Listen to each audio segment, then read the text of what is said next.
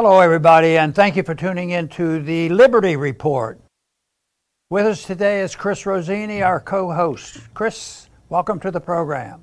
It's great to be with you again, Dr. Paul. Very good. Uh, we're we're going to talk about a subject we've mentioned many times in the past because it's so important in today's world, especially with what's going on uh, in Ukraine and Russia. But uh, America's uh, used a certain tool in foreign policy for a long time that I've always been highly critical of, and that's uh, sanctions. They think sanctions are, are, just wonderful. They can have their way, and they've rationalized as saying, well, sanctions are, are you know, sort of a nice way to beat our enemies, and uh, they they they figure you don't have to get it and commit troops and go to war and do all these things. So well, just do sanctions, and uh, then they don't feel as guilty as if they immediately declare war and start dropping bombs on it. But even with that philosophy, Chris, over these last 20, 30 years, we haven't avoided that. We still dropped a lot of bombs and we still penalized a lot of people and got in a lot of economic trouble. But uh, we, uh, we still use the old fashioned way. And even now, uh, it's appealing to the um, American people.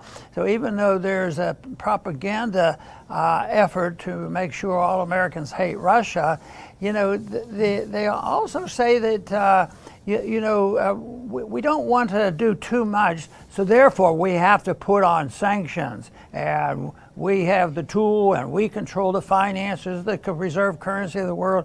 We have the most weapons and all that, and we can threaten and intimidate and do all these things. And then we will join these international organizations, the, the UN and the IMF and NATO and, and take control of that, and therefore we can punish the whole, all the world.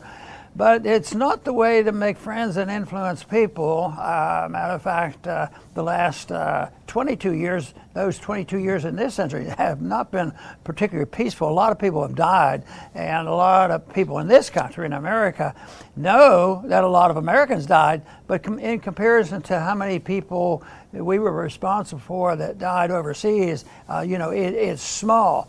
So it's still pretty, a pretty uh, serious matter about uh, the age of uh, sanctions trying to avoid war.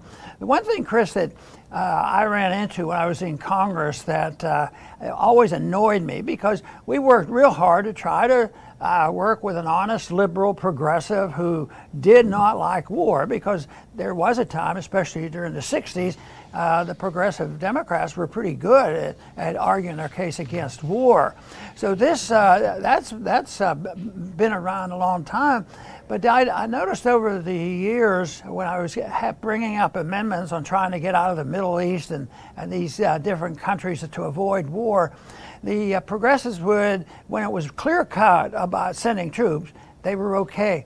But when it became clear cut to be non interventionist, not use the economic tools and the powers we have where we punish people and badger them and try to give them enough trouble, you know, the liberals sort of ne- never, never resisted that too much because they saw that as an opt out. You know, yes, we have to do something because they're bad people. We don't want to start a war. And of course, uh, one of my arguments and the argument of so many people is, you know, uh, let's have a little war uh, isn't a very good policy because a little war very often leads to a bigger war. And I think that's what we're facing today. Just how big this mess is going to get in Ukraine, uh, you know, with that battle with Russia. Nobody knows the answer to that, but we are involved right now in a hot war. And I said, oh, no, we're not. We're not. Even our president said, we're not sending troops. Uh, and yet at the same time, there's hints that that's a possibility. There's also hints that a lot of people are going to suffer uh, the consequences, including us, including the American people, uh, suffer the consequences of following this pattern. We can solve all these problems just by using our clout and our power and putting on sanctions and penalizing people economically, and we can have our way. I don't happen to agree with that. Chris? No, me either, Dr. Paul. And the sanctions, we've seen this so many times in the past, they harm the uh, innocent civilians. In this case, it would be the Russian people. You know, people that get up every day, go to work, feed their families, solve their own, uh, you know, their own personal problems. But you know, when you're all the way across the world and war propaganda heats up and people start foaming at the mouth, it's very easy to equate the leaders of a country with the people. Uh, you know, but we have to, you know, be rational and think. What if let's let's put the shoe on the other foot? What if foreign nations did this to us? Take our current situation with the Biden administration. Biden is extremely unpopular, very unpopular. And what if, you know, foreign countries starved us, the citizens, prohibited medicine from us, took, uh, you know, food, uh, prohibited food from us, the citizens, because of Biden? I mean, what would we be thinking as ordinary people? We get up, we go to work, we take care of our families, uh, you know, just like the Russian people. And, you know, a common thing you'll hear is, oh, it'll make them want regime change and get rid of Putin, when we've seen how many times that it does, uh, it, it um, usually does the exact opposite. The people tend to rally around the government. Look at what those Americans are doing to you. They're starving you. And, you know, weakened and starving people don't overthrow their government. It tends to be the exact opposite. They become more dependent on that government. Look at what those Americans are doing. We'll take care of you and make sure that you survive. So sanctions, as Dr. Paul has been saying for decade after decade, these are acts of war.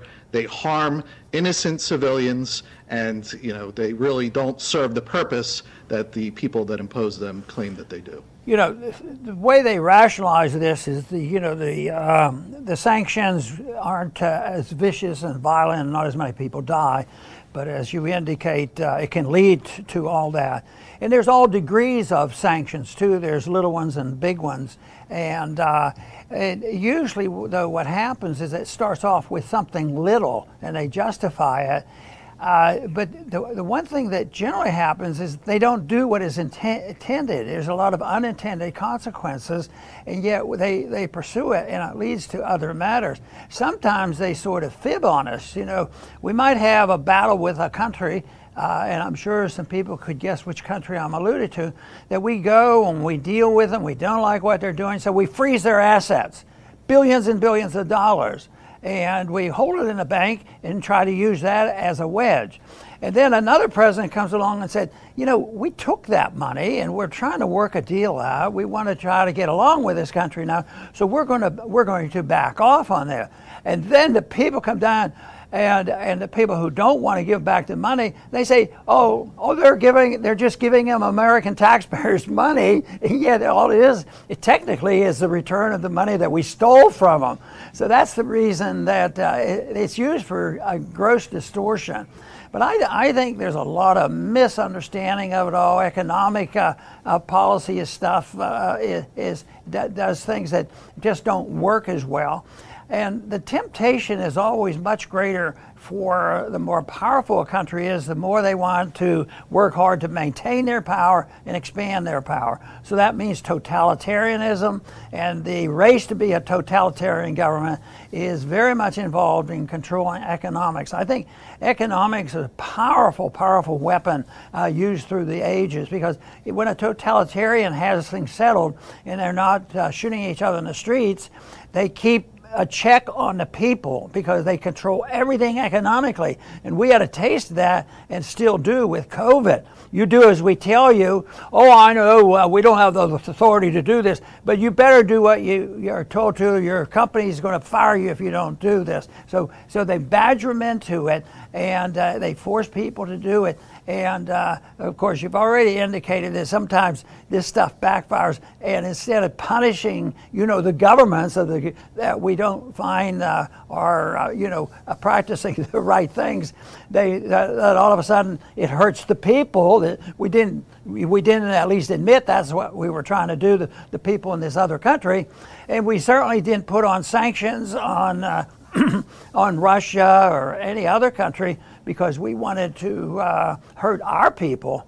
But basically, you can find that's almost always the case. Eventually, there's blowback, blowback on sanctions, and it comes back and hurts. Right now, some of the blowback coming back, or for, for instance, the one that really stands out now, this whole mess has amplified the rising cost of oil and energy. And uh, even though that would have occurred just with the mischief of uh, regulations and the Federal Reserve, but along with this type of a war uh, that, that's going on, this really does push it up. And where, where do, do, we, if you got on the street and talk to the average person, they, they don't come up and the first thing they say is, we have to stop that war. We have to stop the sanctions. They come up and say, get us more oil and get the prices down or give us money so we can afford the oil. It, it really is painful. And Chris, you've already mentioned that, and I think that is so true that uh, not only does it hurt the people who didn't cause these conflicts, it will hurt the very people whose government are imposing these rules. Right, Dr. Paul. And as you mentioned earlier, these sanctions are going to harm us big time. I mean, we're talking about Russia and Ukraine. These are major, major suppliers of commodities to the world. Uh, we know about gas and natural gas, uh, but there's also uh, Ukraine and Russia supply about 30% of the world's wheat supply. I saw the wheat futures are at all time highs. I mean, wheat is in everything that we buy, just about. So sanctioning Russia will come at a big cost to us, and it's not like we're in a position of strength over here. You know, our economy is in bad shape as it is. Americans, we already know, don't have savings. We see the statistics. You can't get $400 together if you needed it. Uh, we, I think before COVID, half the country was already dependent somehow on government checks. Um, our government itself is 30 trillion in debt. The Fed has inflated the dollar, creating trillions and trillions, causing crushing inflation even before the, the invasion of Russia. So this is a bad economic position to be in. You know, we hear about World War II and World War I, where Americans, they had all the gold, they had all the manufacturing, they were on top of the world. That is not the case today at all. So are Americans prepared to take from where we are right now to six, seven dollar gas and food prices from where they are now skyrocketing even further? In my lifetime, I've never heard of the American people being asked to make such uh, sacrifices for something that happens across the world. Are Americans ready for that? Because that's what sanctions will eventually bring right here. Very good. You know, there are two things that they're talking about doing. They're liable to do it, but they are probably the two on the top of the list of uh, making the danger and the war much worse. The one is imposing a no fly zone over uh, over Ukraine.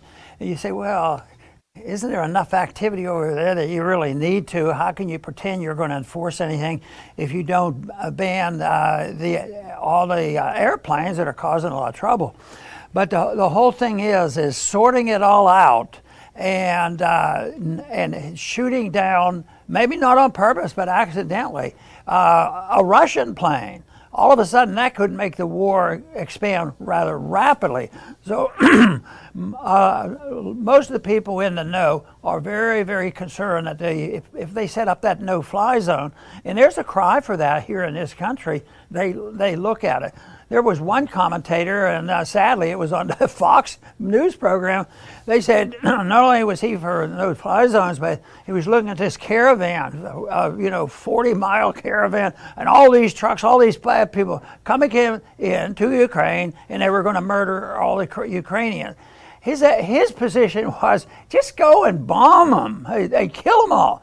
And that's exactly what we did when the people were retreating, uh, you know, in the uh, in the Gulf, uh, Persian Gulf War. That uh, and that was one of the things that that information got out and uh, got our whistleblowers into a lot of trouble. So that that's the type of careless talk there is when they talk about no-fly zones and just mow them down if necessary.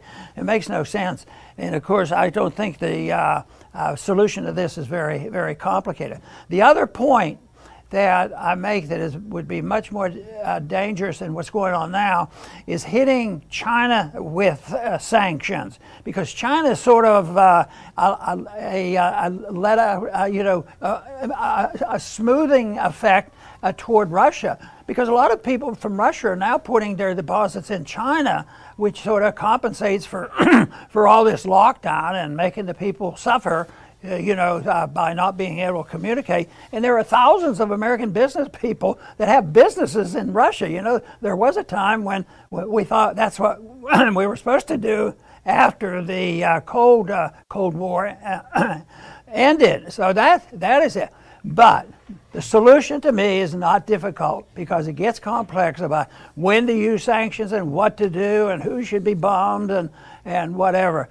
I think we should be out of all the entangling alliances. The, advi- the, uh, the founders advise us to do that. Stay out of NATO and the United Nations.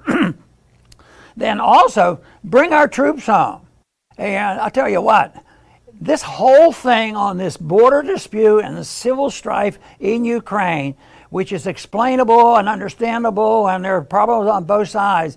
Guess what? It would probably be between, uh, well, if we left NATO, there wouldn't be a whole lot left in NATO, but let's say there's still a NATO fighting with Russia. That would be it. Let them deal with it. But we shouldn't be losing soldiers and threatening everybody else and damaging, uh, you know, our, our uh, security because right now that is what's happening and it certainly is hurting our economy. Very good, Dr. Paul. I'm going to close up. Um, by uh, pointing out something that we talk about often. You know, our country over the last hundred years has had a very nasty mental addiction. And I say a hundred years is enough. And that is that no matter what happens or where it happens, the knee jerk reaction is government has to do something. And the problem is they're going to listen to you. They will do something, lots of things. And what ends up happening inevitably is Americans end up regretting it afterwards.